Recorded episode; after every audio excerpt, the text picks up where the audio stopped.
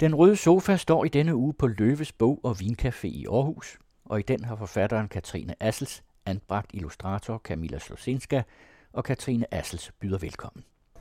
Ja, velkommen til. Jeg har jo fået æren af at interviewe Camilla, som jeg også har haft fornøjelsen af at arbejde sammen med på nogle forskellige projekter.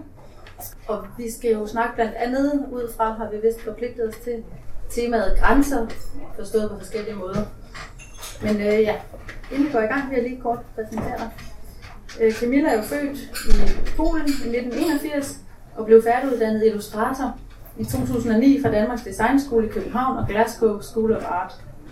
Og illustrerede sin første bog i 2011, og det var i forbindelse med et praktikophold på Gyldendal, hvor hun arbejdede på Paradis øh, af Kim Fuchs, som hun faktisk ikke regnede med blev udgivet, men det gjorde den så.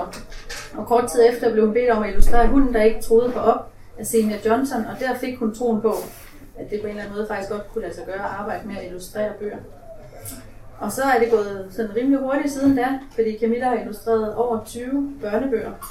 Og hun har også selv skrevet nogle stykker. Pelle Pelle Santana og Øerne, Den mærkelige pakke, eller Da Clotilde mødte pipserne, og ingenting blev det samme som før.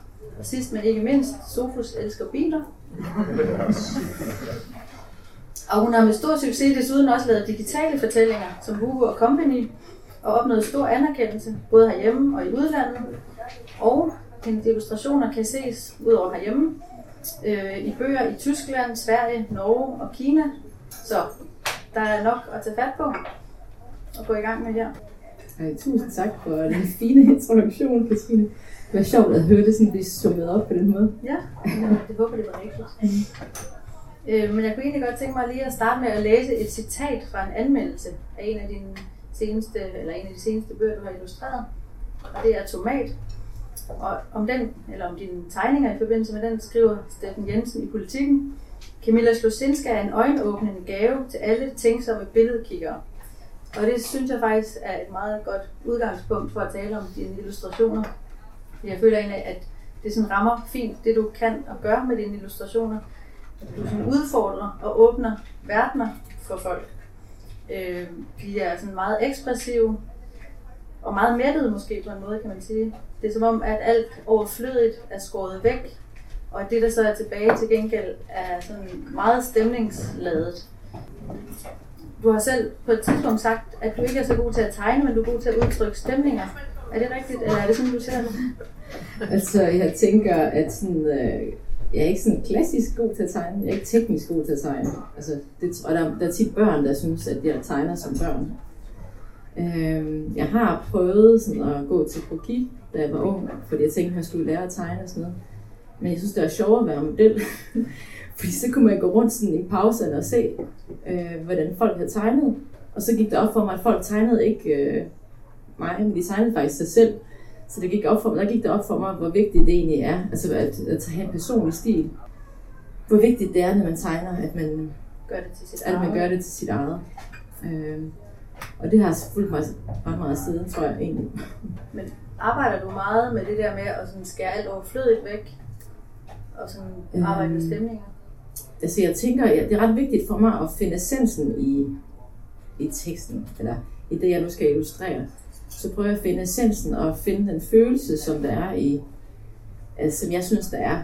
Og så, og så fokusere på den og gøre den, altså fremhæve den og gøre den ekstra synlig for læseren eller seeren. Øhm, så på den måde, så skal jeg nok ind til benet, altså, fordi jeg, så, så tænker jeg, at det på en eller anden måde bliver mere synligt. At det bliver mere tydeligt for læseren, hvad det er, jeg gerne vil fremhæve. Jeg viser bare et meget lille eksempel, og det er nok kun de aller forreste her, der kan se, hvad der er på billedet. Og det er, øh, den lille bille, der kravler hen over en savanne og ruller med sådan en gødningkugle. Og det er bare fordi, at her kan man jo se, at der sådan er skåret ind til benet. Det er en savanne, men der er lige et enkelt lille træ, og så er det ellers den der lille bille, der kommer rullende. Og på en eller anden måde, synes jeg bare, det gør, når alt det andet bliver skåret væk, altså, så, så fylder det mere det, der sådan er tilbage.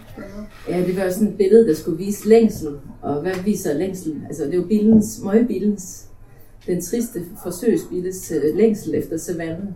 Og hvad viser det mere tydeligt end sådan en stor, tom strækning? Og nu vil jeg lige øh, læse et andet citat op, og det er ikke fordi, jeg er meget glad for citater på den måde, det var fordi, det kan jo ikke så godt vise dine billeder, sådan, så alle kan se dem. Og det er øh, fra børnenesbøger.dk, nogen der har skrevet om dine illustrationer til Glemmer du. Og der står, de er simpelthen bare utrolig smukke. Camilla Slusinskas på en gang enkle og udtryksfulde streg løfter historien på allerfineste vis. Ikke mindst på grund af det meget fine farvespil, hvor det grå og tunge blander sig med det lette og farverige.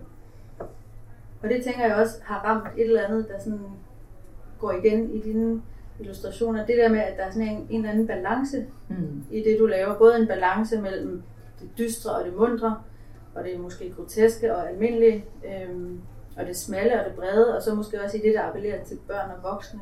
Mm. Ja, er det et spørgsmål? det er egentlig ikke et spørgsmål. Det leder videre til mit næste spørgsmål, som, som går på, på det sidste egentlig mest, øhm, og nu også for at bevæge det over i noget med de grænser, vi har lovet at snakke om. Så grænsen mellem børne- og voksenbøger. Altså det, der er sådan en, det virker som om, at der er sådan en fin balance i det, som om du måske ikke bare tegner til børn, mm. hvis man overhovedet kan tale om, at man gør det, men at altså det er jo, det er jo sjældent børn, der køber bøger, mm. børnebøger, det er voksne måske, så, så er der, altså, tænker du over det også, eller er øh, illustrationen bare aldersløs? Øh? Altså jeg tror umiddelbart, så vil jeg nok være ærlig at sige, at jeg tænker ikke sådan, nu sætter jeg mig ned, nu tegner jeg for børn. Nej, men tænker du, at det er voksne, øh, der øhm, køber historien? Eller? Øh, jamen altså, så, altså selve det at sætte sig ned, altså det, der, der tænker jeg egentlig ikke rigtigt det er for børn, men selvfølgelig laver jeg nogle tilpasninger sikkert, hvis der er et eller andet, som jeg synes er for hårdt, fordi det skal være på barnets præmisser. Men altså, jeg tror, det, det er nok noget, der sker ubevidst i hvert fald, at jeg på en eller anden måde har, fået, har en, en måde at udtrykke mig på, som passer til begge. Måske har det noget at gøre med det der med, at jeg, at jeg fokuserer på følelserne, og jeg ikke sådan, så meget prøver at gentolke teksten en til en. Mm. Jeg ved det ikke rigtigt. Jeg, det, jeg ved egentlig ikke selv, jeg har ikke sådan selv tænkt så meget over, hvad det er, der gør det. Men det er jo rigtigt, at det er jo forældrene og voksne, der, der styrer, hvem det er, hvad det er for nogle bøger, som børnene får. Øhm, så på den måde, så er det måske noget, man egentlig burde tænke over, men det er egentlig ikke noget, jeg gør. Altså det passer nok ikke sådan helt meget til min sådan ret intuitive proces, desværre. Det kan være noget, jeg skulle tænke over. Nej, det tror jeg ikke. Men måske i den forbindelse, eller i forlængelse af det, kunne man så tale om, at altså, mange af dine historier, som for eksempel øh, Paradis og Køderen, eller dine illustrationer til dine historier, der er det jo nogle meget øh, tunge eller dystre temaer, og så er der øh, død og gravsten, og i, i Latterfabrikken er der en mor med migræne, sådan et meget nærbillede af en mor med helt rødsprængte øjne, og altså er der, er der grænser for, hvad man kan præsentere børn for, også sådan på billedsiden, eller hvordan... Øh... Altså, for, for mig, altså, som mor, så vil jeg sige, at selvfølgelig, der er nogle ting, jeg ikke har lyst til at præsentere mit barn for. Men jeg kan huske, da Sofus var lille, øh, en lille dreng på 2-3 år eller sådan noget, så var han ret bange for døden, og tænkte meget om døden.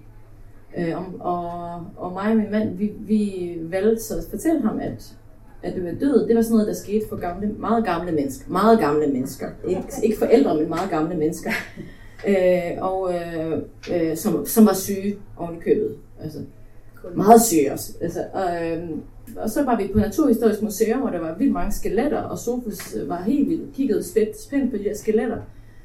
Øh, og så lige pludselig så blev han helt, og syntes, det var helt spændende, og var overhovedet ikke bange. Og lige pludselig blev han bare lige bleg, og blev rigtig bange. Og så kunne jeg ikke forstå, hvad der skete, og så så jeg, at han havde set en skelet, en morskelet, og så en lille babyskelet og så kunne han jo godt se, at det ikke var helt rigtigt, det der med døden. Den kun, altså siden der kunne være en babyskelet, så var der nok også nogle babyer, der lavede de her skeletter. Altså. Øh, så på den måde, så kan jeg se, at der er brug for at tage op i sådan nogle... Altså, det er jo, der, der, vi har jo brug for at snakke med børn om de her ting, fordi de, finder, de er jo ret kloge, altså. Altså børn er jo små mennesker. Det er jo ikke øh, en øh, anden race eller noget. Så de er jo ret kloge, og, og de kan høre, og de har store ører. Altså, Ja, og selvom vi lever i en tid, hvor man faktisk forsøger på mange måder sådan at skærme børn og passe på dem og bane vejen for dem som curlingforældre og sådan noget, så er det jo også en tid, hvor børn kan få adgang til oplysninger. Altså virkelig nemt at læse ja. noget på en spiseseddel.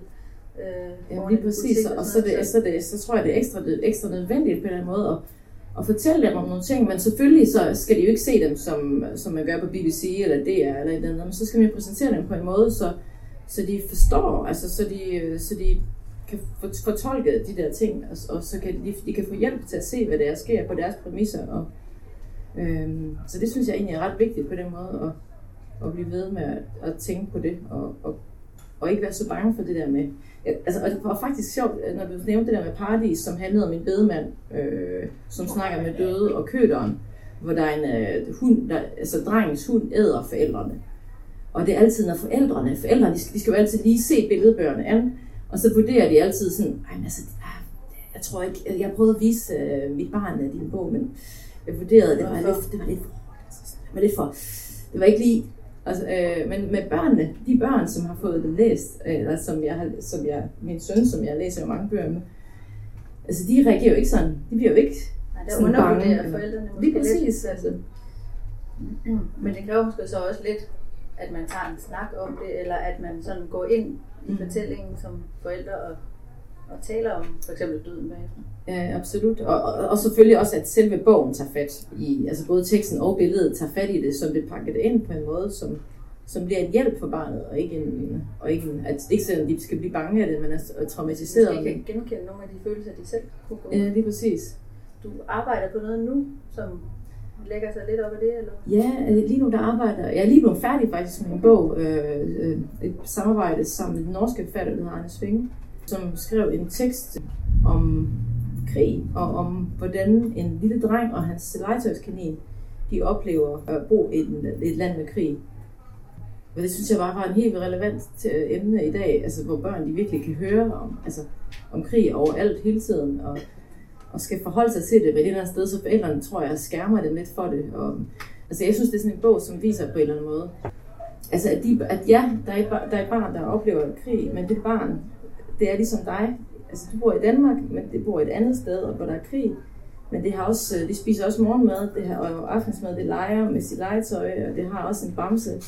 Og forældre, der elsker det forhåbentlig. Så det på en eller anden måde sætter en bog, der både sådan gør det fordøjeligt, tænker jeg, for børn. Håber jeg. Jeg ved det jo ikke, den er ikke udkommet nu, den udkommer først til februar. Er det Men- så meget dramatiske tegninger, eller er det mere sådan hold Øhm, sådan, Altså jeg har igen sådan fokuseret meget på følelserne, og på at man på en eller anden måde kan, kan sætte sig ind i den situation, som drengen i bogen er i. Og jeg har også, måske for at skåne børnene, jeg ved ikke, om jeg har med, om det er sådan tilbageblik, når jeg kan se det, men jeg har på en eller anden måde overført den angst, som den dreng egentlig oplever, fordi der er, sådan, der er ret meget, altså det er en ret dramatisk tekst egentlig, altså den er fin, den er virkelig fint skrevet, men den er også ret ro på mange punkter. Fordi huset vælter simpelthen, altså der er et hus, som bliver bombet og vælter over moren og sådan.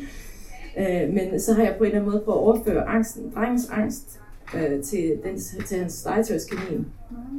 Øh, og, og, og vise mere sådan, hvordan at morens kærlighed sådan på en eller anden måde indkapsler den der onde verden, som er der, og at drengen faktisk har det godt i det, fordi han tror på, at det som moren siger, at moren siger, at det nok skal gå. Og så er det kaninen, der bliver bange i stedet for. Altså. okay. Men altså, jeg tænker også, at den slags altså, bog forhåbentlig også på en eller anden måde er med til at give dem empati, eller en måde at se, gøre dem som mere empatiske mennesker. Altså, ja.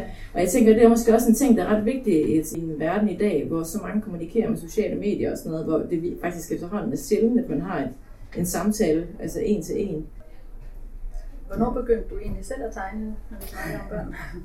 Det er et godt spørgsmål. Øh, Og hvordan kom det egentlig i stand overhovedet? Eller hvordan blev du interesseret? Altså, jeg stoppede jo aldrig. Jeg, jeg startede aldrig med at tegne. Jeg stoppede aldrig med at tegne. Jeg tænker, at alle mennesker på en eller anden måde tegner altid, øh, når de er børn. Og så stopper man på et tidspunkt, fordi man ikke synes, man er god nok eller sådan noget. Men øh, jeg, altså, jeg tegnede, og det betød... Altså, jeg har altid været sindssygt grebet at tegne, tror jeg. Og jeg ved ikke, om jeg har tegnet mere end andre børn, men, men øh, da jeg blev grebet af det, så skulle det bare ligesom ud. Jeg kan huske, der, jeg har, der, der er en historie med mig, som synes, der skulle være flere tegninger til en Pippi Langstrømpe-bog, jeg læste. Hvor jeg ved ikke, om det er ikke, fordi vi ikke havde papir, eller om det er, fordi jeg ikke synes, papiret var stort nok, men så greb jeg min polske toiletpapirrulle.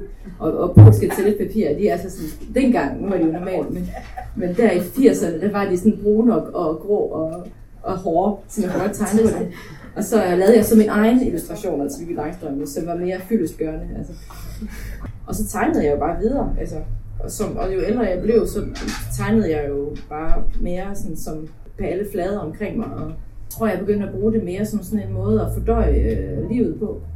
Der er nogen, der skriver dagbog, og for mig der er det ligesom, det er ikke fordi, jeg skriver ned, hvad der sker i min hverdag, men jeg tror ligesom, jeg losser det ud med en streg. Og, det, og, og kan jeg mærke, når jeg ikke har gjort det længe, så bliver jeg faktisk sådan lidt... Så håber det sig op. Ja, så håber det sig op, og der skal et eller andet, der skal ud. Hvordan, hvis vi lige sådan skal snakke lidt om din arbejdsteknik og proces, hvordan arbejder du sådan helt konkret? Altså, der er mange, øh, eller der er ikke ret mange måske, der arbejder i hånden mere. Er det det? Eller hvordan gør du det? Er det sådan en blanding af digitalt og... Øhm, altså, jeg, tager, jeg starter altid i hånden. Øhm, fordi jeg virkelig godt kan lide hele det der proces med taktiliteten. Altså, jeg elsker at, at høre lyden og mærke det ved ikke, papiret og se pletterne og sådan noget. Der kommer altid pletter, fordi jeg er virkelig meget uorganiseret tegner. Altså hvis det er sådan et traditionelt samarbejde, hvor jeg får en tekst simpelthen, så plejer jeg altid at tegne, altså fordøje ligesom stemning og finde frem til stemningen først med hvad tegne den, og finde ud af, hvem karakteren er, og tegne karakteren, tegne mig ind, tegne mig ind, og bare tegne en masse rodet papir. Altså mine skitser, de er altid sådan, jeg har tegnet store skitsepapir med øh, 20 hænder og 20 hoveder og oven i hinanden, og så der oven i en eller anden hovedperson, der tegner noget helt andet, som ikke har noget med den, fordi så kommer jeg til at tænke på noget andet. Og så, øh, og så begynder jeg at prøve at lave en storyboard, fordi jeg har hørt, det er godt at lave et storyboard. Øh, fordi så har man styr på sit projekt. Men jeg tror aldrig nogen har lavet en storyboard færdig. Og hvis jeg har lavet den færdig, så har jeg aldrig holdt mig til den. Altså de to storyboards, jeg har lavet i mit liv, dem har jeg aldrig holdt mig til. Fordi så hvis jeg er i gang med en storyboard, så, så finder jeg lige på en idé til et opslag, som jeg skal lave, og så får jeg, ej, jeg bliver nødt til at afprøve, helt, om, om det dur, om jeg kan skabe det her. Øh, så de der storyboards, det dur ikke. Men så går jeg i gang, så scanner jeg simpelthen mine tegninger, og laver nogle, nogle teksturer eller nogle tanker. Jeg finder også, det er også meget vigtigt at finde ud af de rigtige materialer til, altså til hvilke materialer, der nu passer til det givende projekt. Altså for eksempel i Tomat, som øh, jeg lavede med, med en tekst, der er skrevet med Ejgen Nadine. Øh, den handler om sådan en pige, der virkelig er meget følelsesorienteret og, og, og meget indadvendt og tænker meget. Øh. Og der, der, der var det sådan oplagt for mig at bruge blyanten, som er sådan meget alsidig øh, og lidt følsom materiale. Jeg tror faktisk ikke rigtig, at jeg har brugt blyant i mine bøger før. Øh, og det samme sådan noget med, at så begynder jeg at tænke i perspektiver, fordi det, hun er meget en indadvendt pige, og med et rigt følelsesliv, indadvendt følelsesliv. Så jeg prøvede sådan at vise hendes perspektiver. Øh, og derfor så er der ret meget sådan en vinkler, hvor man kan se hendes hænder, og man kan se, øh, hvordan hun opfatter situationen. Og det samme med Krapyl. Eller det er den allers, ja, det er den sidste bog, jeg lavede. Der, den handler om sådan en meget uhyggelig øh, trold, som bor under en badebro. Og så der tænkte jeg, fordi der, der er ret meget af bogen foregår på den der badebro, så jeg tænkte, det var oplagt, at formatet skulle være en badebro. Og når man øh, kommer ind i historien, så prøvede jeg sådan at tænke bogen som helhed, og også tænke på, øh, på forsatsen og titelbladet. Så forsatsen har jeg lavet til en badebro, så læseren også ligesom går ind på badebroen sammen med krapyl og sådan noget. Så jeg synes virkelig, det er vigtigt der med at tage bogen som helhed, og tænke alting ind, synes jeg virkelig er sjovt. Og det gør også på en måde, synes jeg, at bøgerne bliver mere sådan helstøbte og fortællingen kommer mere igennem, håber jeg. Men, men så scanner du alle de elementer, og så Nå ja. så arbejder med dem. Tilbage. Ja, så scanner jeg alle elementerne øh, og putter dem ind på computeren. Øh, og efter jeg har, så på det tidspunkt har jeg en, en idé om, en følelsesmæssig idé om, sådan, det her, det skal være så, altså det skal være, altså jeg har nogle, i hvert fald en konkret idé om materialet og teknikken og farver måske. Nej, måske ikke farver, men i hvert fald så scanner jeg det. Ofte så er det skitser, jeg scanner ind simpelthen til et opslag. Og så sætter jeg det sammen på computeren, hvor jeg så egentlig laver en collage. Så er det der, hvor der kommer sådan en eller anden tilfældighedsaspekt ind. Fordi selvom jeg måske har en idé om, hvordan billedet bliver, så når jeg så sætter det sammen, både min baggrund, min tekstur og en eller anden, og de tegninger, jeg nu har lavet til det givende opslag, så, er det tit, at det egentlig bliver ret anderledes, end jeg havde forestillet mig, fordi så laver jeg lige farven om, og så laver jeg lige et eller andet, og så, så er det faktisk tilfældet, der egentlig tit gør, at tingene bliver sådan, bliver, og det lige sige, ah, det er sådan her, det skulle have været. Og så ved jeg bare, at nu er det her, den, det er sådan, den skulle have været, den her. Men er resten af processen så digital? Eller skitserer du noget nyt, du scanner ind, eller begynder du først at scanne ind, når du har de sådan rigtige... Ofte så arbejder jeg opslag for opslag, og ofte også ret kronologisk. Så jeg tager et opslag, og så scanner jeg de tegninger, og så hvis det virker med de tegninger, jeg har lavet, og de teksturer, jeg har lavet, og jeg, det hele går op i en enhed, så, ligesom, så går jeg videre til næste opslag. Så skal det være justeret, når jeg er færdig, fordi når man tager det på den måde uden storyboard, som jeg gør, så kan det godt ske ret meget på 20 opslag. Altså, så kan det være, at karaktererne faktisk ændrer sig i løbet af det hele, og så skal man lige lave justeringer, når man kommer tilbage. Og måske lige ændre karakteren, og måske ændre nogle farver, eller ændre nogle ting. Og på den måde så åbner computeren virkelig sådan, altså det giver sådan en lejende fornemmelse, og der sker virkelig nogle ting med, med computeren der. Hvordan er der forskel på, så nu har du både selv, altså du har også selv skrevet nogle historier, som du både har skrevet og, og illustreret. Er der så forskel på, hvordan man arbejder som illustrator, når det er til egne tekster? Ser du det så først for dig i billederne, eller har du egentlig skrevet en tekst, som du så illustrerer på samme vis, som hvis det var en anden forfatters tekst? Øhm, nej, altså de projekter, jeg har lavet selv, der startede jeg egentlig med, med det her billede med pipserne og Clotilde og, og en trøffel, der blev spist, eller sådan, tror jeg. Og så begyndte jeg sådan at prøve at lave et eller andet, altså finde ud af, hvor meget jeg kunne fortælle med billederne, fordi jeg er jo ikke en forfatter, altså det er jeg virkelig jeg kunne, virkelig, jeg kunne godt tænke mig at være det, men øh, jeg er egentlig ret meget en illustrator, så, så jeg, ud fra det billede, så prøvede jeg på en eller anden måde at øh, og finde ud af, hvordan jeg kunne finde en balance imellem tekst, hvordan, hvor meget jeg kunne fortælle med billedet, og hvor lidt jeg kunne fortælle med tekst. Men havde du allerede historien i hovedet, altså ideen til historien, eller havde du et øh, billede, som du så... Jeg havde et billede, og så havde jeg lidt, så kom der nogle andre billeder, fordi så kommer der pipserne, og så hun laver sådan nogle pipser, altså hun får sådan nogle frø, som hun sår, og så, fordi hun tror det er blomster, og så ender det med sådan nogle fugle, der vokser op. Øh, og pipser, og de er mega, de keder sig sindssygt meget, de her pipser. Men, men, øh, men nej, historien kom virkelig løbende. Jeg vidste, det skulle være noget med pipser, jeg vidste, det skulle være noget med at kede sig, og det skulle være noget med hende der pigen, der ligesom får nogle nye venner, som skulle tilføre et eller andet i hendes liv, men det kom sådan løbende, sådan, hvad jeg skulle finde ud af, hvordan den skulle bygges op. Og det vigtigste for mig var egentlig den der leg med teksten og, og billedet, og, måde, og hvordan jeg kunne altså, bryde grænserne faktisk, og, og finde ud af, hvordan, at ikke, ikke lave sådan en traditionel billedbog, men finde ud af, hvor meget man kunne lege med, med mediet, og lege med talebobler, altså, fordi normalt, altså, billedbøger, der er der ikke sådan rigtig talebobler og sådan noget, der er der en tekst og en billede, som kommenterer teksten, eller samarbejder med teksten. Men her der er det ligesom, der har jeg prøvet at lave sådan mere et samspil og, og forløb. Altså, Men og, følte du, der var en større frihed i at tegne til din mm. egen tekst, eller er det i virkeligheden sværere end at tegne ja. til andres tekster? Ja, det er et godt spørgsmål også. Altså, begge dele, vil jeg sige. Altså, fordi på den ene side, så var det jo lidt sådan, det var jo sådan hårdt at skulle få det hele til at gå op. Mm. Og, det, og jeg blev egentlig sådan ret lukket ind, og det der med, at historien skulle jo stadigvæk, altså normalt, så, så er det ligesom, så er mine tegninger jo frie, altså jeg skal jo også huske hele tiden på, det, jeg skal ikke kun fokusere på billedsiden, men jeg skal også fokusere i, at historien ligesom skulle forløbe fremad, og der skulle, mm Øh, så på den måde var det jo egentlig lidt en udfordring for mig. Øh, men samtidig var det jo, var det jo virkelig rart at ikke have nogen til at fortælle mig. Ja, det var mig, der skulle bestemme, og det skulle være pips, og der var ikke noget, der kunne være skørt nok, eller der var ikke nogen, der kunne fortælle mig, at det var jo, det kunne min redaktør, men heldigvis var de med på den. Men der var i hvert fald ikke nogen, som fortalte mig, hvem der skulle være min karakter, hvordan de skulle opføre sig. Og, øh, så, det var, ja, så det var sådan meget ambivalent på den måde. Du har selv lidt været inde på, ikke i den her samtale, men på et andet tidspunkt, vi har talt om det, at du sådan er perfektionist. Hvordan kommer det til udtryk i dine billeder? Øh, ja, altså det kommer nok bare til udtryk ved, at jeg aldrig rigtig bliver færdig med billederne. Altså det hele skal virkelig...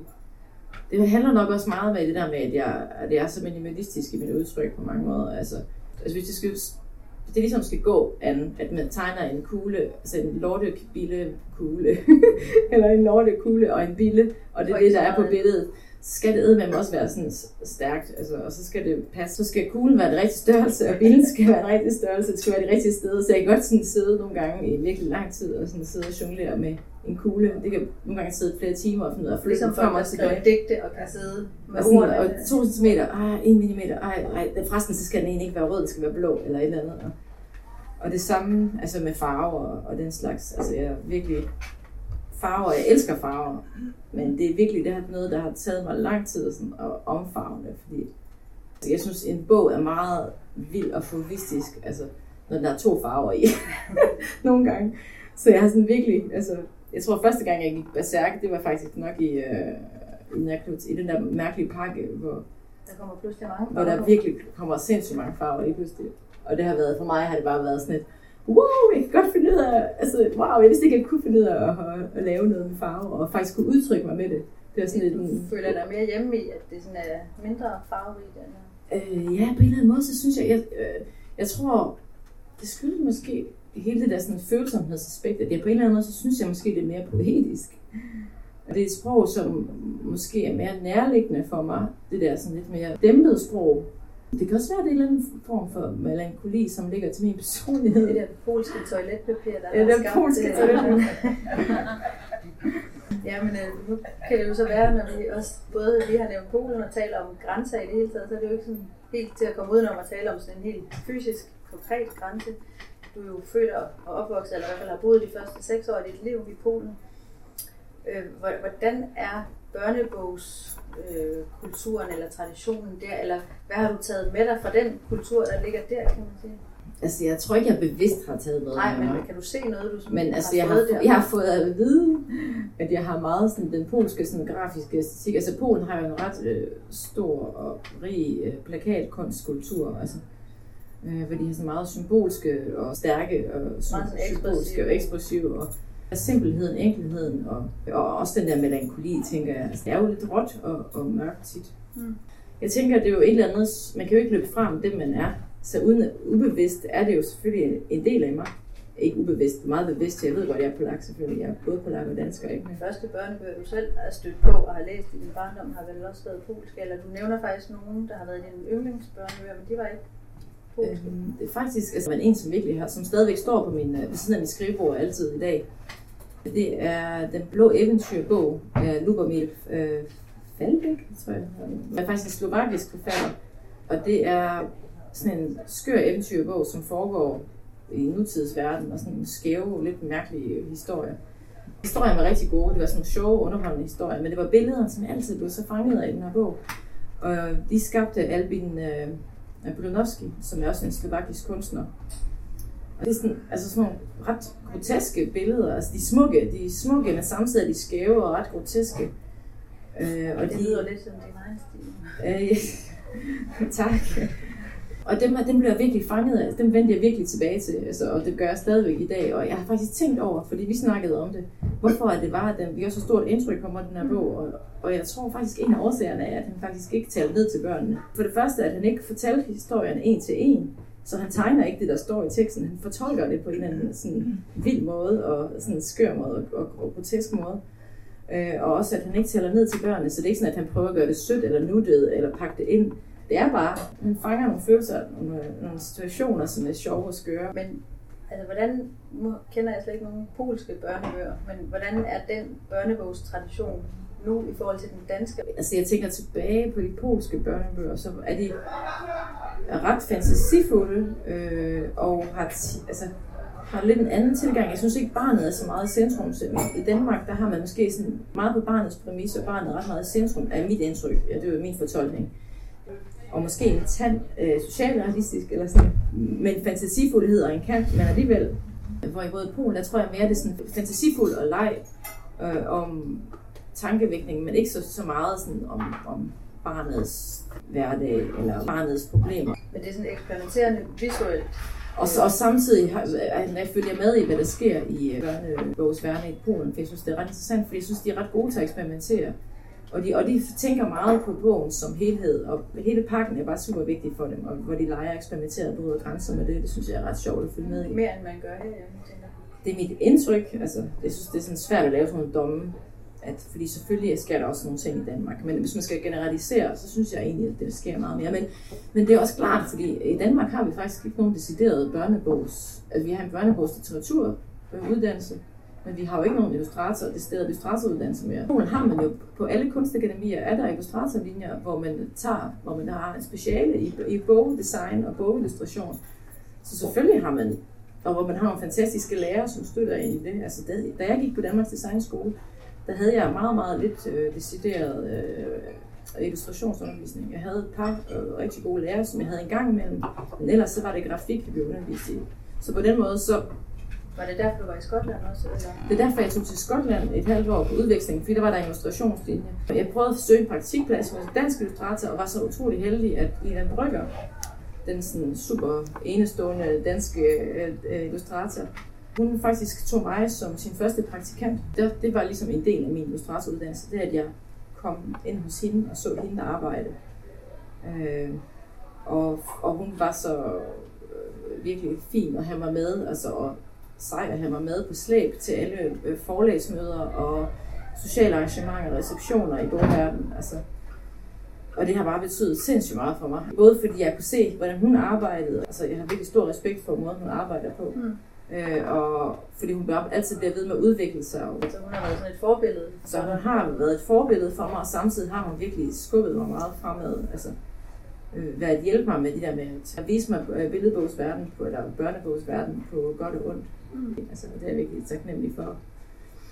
Egentlig er illustrationer vel universelle. Nu sidder vi og snakker om, hvordan de er i, i Polen og i Danmark, men jeg synes, du fortalte noget sjovt, da vi sådan lige snakkede om det her forleden at det var i forbindelse med den norske bog, du arbejdede på, at du først havde fået at vide, at illustrationerne ikke var norske nok. Mm. Kan man kan man overhovedet tale om det? Altså, eller? Nu, ved man, nu ved man jo ikke, om det bare var en dårlig undskyldning. Det kan, man, det, kan det jo altid være. At, øh, at de bare ikke synes, at de illustrationer var god nok, og så var det en god undskyldning. Men altså, men øh, nu har jeg sådan fulgt ret meget med, hvad der sker øh, efterhånden i, i billedbogsverden, rundt omkring i verden.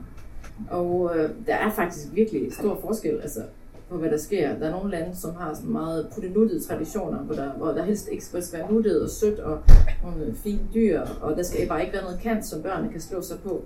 Nogle steder, der er man sådan mere fokuseret på fantasi og det grafiske. Og så i Danmark, så, som jeg nævnte, der er der måske mere fokus på barnet. Barnet i centrum, og det er mere sådan, hvor problemerne bliver taget op, og man tager fat i barnet som individ og den slags. Og hvad skulle det norske være? Altså, hvordan var de ikke norske nu? Det, altså, det er et virkelig godt spørgsmål. Altså, jeg håber, at... Men det blev de. Ja, nej, altså indtil videre er den ikke øh, udkommet. Altså indtil videre udkommer den der sidste bog, Når kaniner bliver bange, øh, om, om barnets kriseoplevelse. Den kommer indtil videre på, i Danmark på Gyldendal. Og så må vi se, om der er nogen norske forlag, der synes, at illustrationerne er norske nok. Nogen, der kan oversætte illustrationerne. Det sker jo faktisk, at det er tit, at danske bøger, som billedbøger, som bliver oversat til tysk for eksempel, de får nye illustrationer og sådan noget. Så på den måde nærmest ja, oversætter ja. illustrationer. Og det, er jo, og det er jo virkelig frygteligt, når man tænker på, jeg tænker på billedbogen som et samarbejde, ja. og som et samarbejdsmedie. Man får faktisk en helt ny bog og en helt ny oplevelse, ikke? Altså hvis man, hvis man bare udskifter illustratoren på den måde. Jeg synes, det er vildt frækt. Men det er kun i Tyskland eller noget? Nej, nej, det er bare fordi, jeg har hørt rygter om, at sådan er det i Tyskland. Altså, jeg har faktisk, Paradis er faktisk udkommet på tysk med mine illustrationer, så det kan være, det er bare et rygte, som jeg bare formidler videre her, som er sandt. Altså, du er vel egentlig betragtet som en smal illustrator, men alligevel så har du så formået at slå igennem og har illustreret så mange bøger og vundet forskellige priser. Og nu her sidste weekend til den store børnebogsfestival på Dokken, Albus, der hang dine øh, tegninger over hele byen. Hvad, hvad, hele, hele biblioteket? nej, nej, jeg har stødt på dem på mange buster og steder rundt omkring. Det, det inspirerer mig virkelig meget, det der med at samarbejde med forskellige mennesker. Fordi alle har jo forskellige, altså for eksempel har man forskellige samarbejdsmåder den mest traditionelle måde at arbejde på, det er jo, hvor man får en tekst fra forlag, eller fra, ikke engang fra forfatter, men fra, fra et forlag måske, hvor man bare skal forholde sig til teksten. Og jeg har også arbejdet med Kim Fops Åkesson, hvor det faktisk er gået den anden vej, hvor det er mig, der har sendt tegninger til ham. Som han så har skrevet tekst. Som han har så, hvor det så ikke har været en færdig bog, jeg sendte til ham, men så sendte jeg måske en tegning til ham. Og så har han så digtet en historie, eller fundet på, eller kunne se en historie i den. Jeg tror ikke, der er ret mange, der egentlig er klar over, at det også fungerer den anden vej nogle gange. Den mest sådan, normale vej er jo, at der ligger en tekst, og så bliver teksten illustreret, men at det også kan gå den anden vej, øh, er jo så nok lidt usædvanligt. Altså, lige til sidst tænker jeg, at man kunne kigge lidt på det sådan, digitale univers. Hvordan kan det digitale være med til at udvide børnelitteraturens grænser? Men altså, jeg tænker, at vi bliver nødt til at forholde os til det digitale i dag. Altså, det var også det, der var udgangspunktet for Vuvu blev skabt, fordi at vi jo inviteret, tror jeg, af Statens Kunstfond. Øh, vi var nogle øh, folk fra spilbranchen øh, og fra den litterære børnebogsverden, som blev inviteret til sådan en øh, workshop, hvor vi skulle forholde os til, hvordan vi skulle skabe den nye digitale billedbog. En tænketank. Ja, altså sådan en tænketank. Fordi det, på det tidspunkt, det var nogle år siden, det er 4-5 år siden, tror jeg, eller sådan noget, øh, der havde man apps, og der havde man spil, og man havde pdf-bøger. Det vil sige, hvor man, bøger, hvor man simpelthen tog en billedbog, eksisterende billedbog, og så overførte man til pdf'er, hvor man bare kunne bladre på en iPad. Vi blev sat sammen i hold, som var spildesignere, forfatter og illustrator, som gik sammen, og vores allesammens tilgang var, øh, at vi simpelthen skulle tage det bedste fra begge verdener. Mm. Og tage taktiliteten, altså stofligheden fra bogen, og tage fortællingen fra bogen, og det der med at være til stede, nærværet, når man sidder med, øh, og, ja, og fortællingen Og fra spillet, der skulle man jo selvfølgelig tage de forskellige muligheder, der er i det digitale. Og, og så smelte det sammen på begge verdeners præmisser på en eller anden måde. Og ikke lave gimmicks, øh, sådan at man kunne trykke på en øh, fugl, og så blinkede den med øjnene, men der skulle ligesom være en årsag til, at den skulle blinke med øjnene. Det var mig, der havde stået på den visuelle side, så jeg prøvede sådan at skabe en illusion og tage, og tage stofligheden fra bogen med ind i det, og lavede en illusion, at det var en bog. Øh. Og når man havde læst historien, så tager man iPad'en op, så træder man sig ind i den verden, som man har læst om. Så på en eller anden måde, så udbygger man man prøver at tilføje det, at læse en bog, hvor man også faktisk bliver en del af bogen på en eller anden måde. Det var det, som vi prøvede sådan at... Men, men man trådte sådan... Man trådte ind i den, og man skulle interagere med historien, i stedet for at man bare ligesom fik en, skulle trykke på en knap og skifte farve. Så når man træder ind i historien, så skal man lige præcis møde de væsener, man har læst om, og hjælpe dem med nogle forskellige opgaver og sådan noget, så man bliver en del af bogen også. Altså jeg, jeg, skal, jeg er faktisk lige i gang. Jeg skal i gang med at arbejde på en ny digital fortælling, som er en voksenfortælling. Man får en kapitel, som er et billede, og man hører en del af teksten, man kan læse en del af teksten, og så skal man simpelthen løse gåder i det billede, øh, ud fra både teksten og de billeder, man ser fra for næste kapitel, hvor man så kan høre videre i historien. Så på en måde lidt en billedbog for voksne. Så er det sådan en billedbog for voksne, ja. Det mangler der nogen af. Og det mangler der nogen af, absolut. Så vil jeg bare gerne slutte af med at sige tak til jer alle sammen, fordi I er kommet i aften. Og så synes jeg lige, vi skal give dem en hånd til at slutte af. Det var illustrator Camilla Slosinska, der fortalte til Katrine Assels i den røde sofa, der denne gang stod i Løves Bog og Vincafé i Aarhus.